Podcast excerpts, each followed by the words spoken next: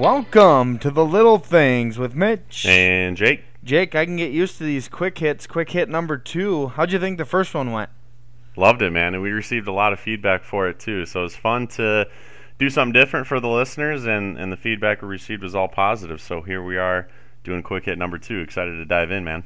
Yeah, hey, I got a article that I referred back to in season two at some point. I'm not sure exactly when, but we talked about a incident. Uh, the article did of an incident of a, one of their children spilling blue ink into some carpet, and I, I just, you know, as I was quarantined and have spending a lot of time at home with my kids and family and stuff, I just realized that that it's so easy to do that to go to get sucked into those kind of things and just kind of lose perspective. So, Jake, I actually went and found that article, and I want to read it to you and kind of see what you think about it. It's it's about a minute, minute and a half uh, story.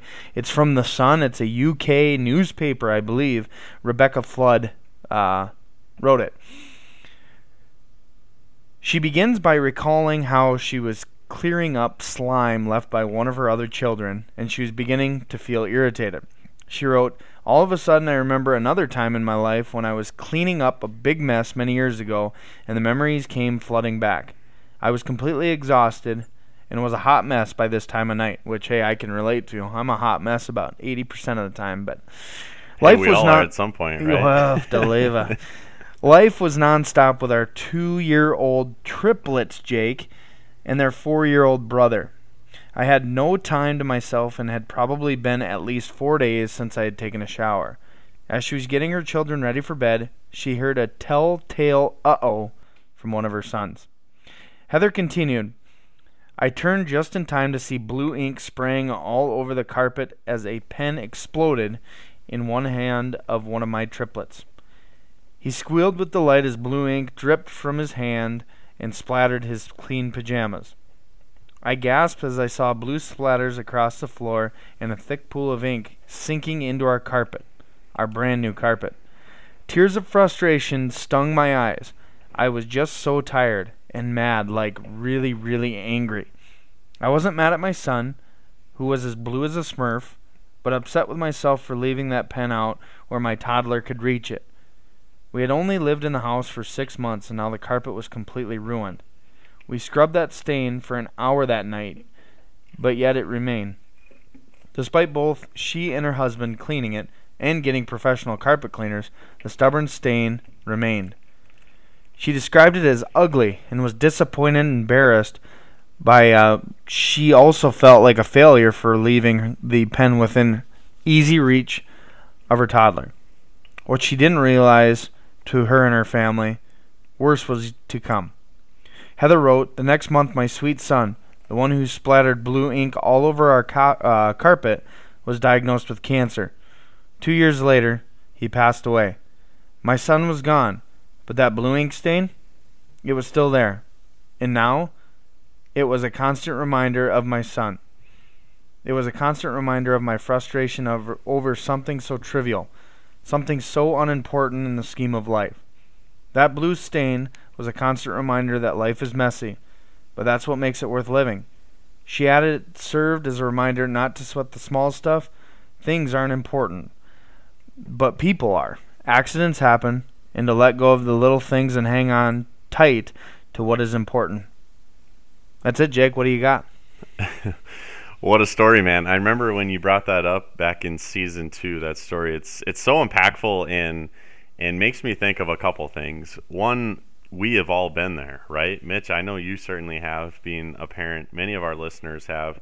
We've all been in a situation like that where we we get frustrated by something so minute, you know, something so small and unimportant, and and when we do get time to reflect and look back, it, it's not a big deal. It, it never is, and and something on a much bigger scale, like that story with Heather, is, is just something that is really tough to swallow. But we've all been there. We've all been in these small moments of, of, of frustration. Um, you said don't sweat the small stuff, and I think that's so so important. Uh, what another thing that um, that brought to mind is, and I've said this before in, in podcast episodes, Mitch, but my good friends Nate and Steph down in Oklahoma, they they tell a story of the way their living room looks all the time. They have two they have two twins and that are 2 years old and their their living room is always a complete disaster. And they'll they'll clean it up and then that night it'll just be a, a disaster. Toys everywhere, food, uh, milk cartons, baby bottles, you name it, just just everywhere, right?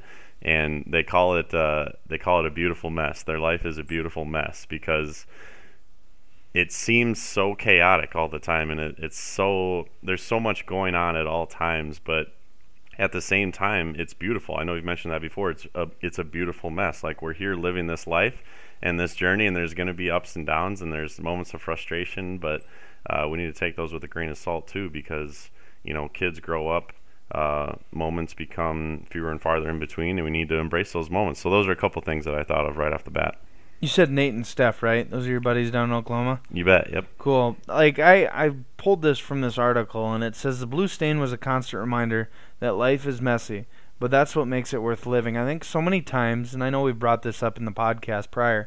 I think so many times we get so caught on looking what everyone else does, right? So right now I'm looking at my living room, and yeah, I mean it's it's kind of messy. It's not bad though. It's not bad. But Dagummit, every time we go over, we we look at other people's and it's like, geez, how do they keep their house so clean? And you just idolize that, but they've, you know, Nate and Steph have kind of bought into like that's what that's what we want. That's like what makes it good. We're not gonna hide our life. Life is messy. I was uh, listening to a, uh, uh podcast episode, uh, Patrick Lencioni, really good, really good. I thought, and basically he says that about companies too. It's so easy to focus on the mess when that's what you know, that's what you see every day and it's easy to focus on that and like exploit it, like make it bigger than it actually is, because you compare it to other things. But in all reality, like that mess is what makes you unique.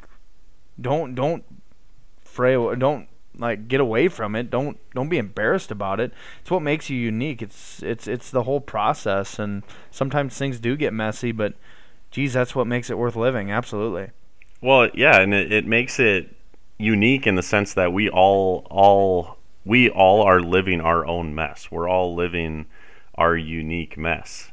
You know, my our story and and your family story, and then Nate and Steph's. Like we're we're all living, you know, a separate type of of beautiful mess in a sense, and and some of us are in different stages and different periods, but we're all going through it, and all of our listeners are at the same point too. So to circle it back around to that story, like don't sweat the small stuff, and I think that's that's I think that's easy to say. Like that's a cliche saying, you know, don't sweat the small stuff, but it, it, it rings so much truth in my opinion because we don't get those moments back. You know, those times where we're super frustrated. You know, the the milk spills.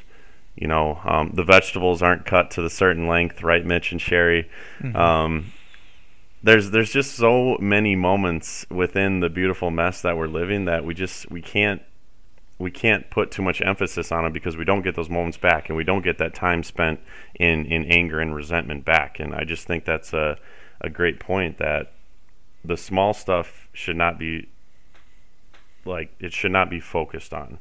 Uh, we need to hang on to, to what's important and focus on what's important, not the stuff that, that frustrates us. You know, this just hit me, Jake. I'm not even lying to you because I was in uh, Hy-Vee, uh, the grocery store here in Watertown, the other day, and I just remember something happening, and I'm just like, God, I can't, I can't get anything to go my way today, you know, and it's. I think so many times because when I read this story, it's like it always seems like this stuff happens when your day's not going well. Well, Jake, this stuff happens every day. It's how we perceive it. These same things that are like making our day even worse and oh, I just can't catch a break, those happen every day. It's just sometimes we are like we just go with the flow, go with the punches, move to the next thing. But on our bad days, we we focus on those things and they continue to build up on us. So I I just it's really when you started talking there, I'm like, holy smokes, that just happened to me two days ago, and it it wasn't a big deal. But since the day wasn't going well, it just added on it. Does that make any sense? Absolutely. I I'm kind of smiling because my day was like that today a little bit, to be honest. So I'm going through uh, some changes and some transitions at work, which is it's it's overwhelming and, and there's a lot going on. But to come in Monday today here and, and just I had a wild day work wise, and and to be honest, I was I was anxious today, anxious all day, through the day, stressed out, kind of high strung a little bit, and and I was like, I, I need to decompress somehow. And, and a big thing that I do is is I get outside and, and go on a walk or a hike or get just get out in nature. And I did. I, I unplugged, um, left the phone back here, and I went on an hour long walk uh, down one of the trails here in Sioux Falls. And it was just so refreshing. You know, and about 15, 20 minutes in, I was completely at ease. I was completely calm. The things that I was stressed out about earlier in the day, they they were forgotten. You know, I'll I'll take care of them tomorrow, but I was just enjoying the moment and and you're right those things happen every single day but uh, you know it's something that we preach obviously and, and that i'm very passionate about is is we only have so much time here. We need to make the most of it and, and those moments of frustration need to be very very few and far in between. We need to take advantage of of the time we do have and express gratitude and and uh, focus on the good. So that that's kind of what made me think about it mitch when you mentioned that was i i had a day like that today. But looking back now and now we're on kind of doing our thing you know something that we thoroughly enjoy it's it's such an afterthought I also want to probably the last point about this because I, I do think it, it puts some perspective and it makes you look at things in your life a little different. But she described that stain as ugly and was disappointed and embarrassed. But she also felt like a failure for leaving the pen within easy reach of her toddler. So at that time when that was going on, that stain was ugly and made her feel disappointed and embarrassed and all of a sudden one snap of the finger and that completely changes. Like while that you know the 2-year-old boy was fighting cancer do you think for one second that mom worried about that stain? You know for one second did she worry about her new house with her carpet? And it is it it goes back to a lot of times we talk in this podcast where why does something so nasty as, as death or you know losing a job or failure. Why does that have to happen to to put us back into place to to see things clear, like more or clearer, I guess. Mm-hmm. I I just I it does though. I mean like if things were back to normal with this mom and the kids and that stain was still there, she would still f- feel upset about it. And I I just think like I said it always takes bad things to happen to put things into perspective and all of a sudden that ugly stain turns into a, a funny reminder that you know what life is messy but here we are fighting it together you know I think that's a good point that you made there, Mitch. And I want to touch on that before we wrap up. You know, bad things happen all the time, like every single day, like you mentioned there.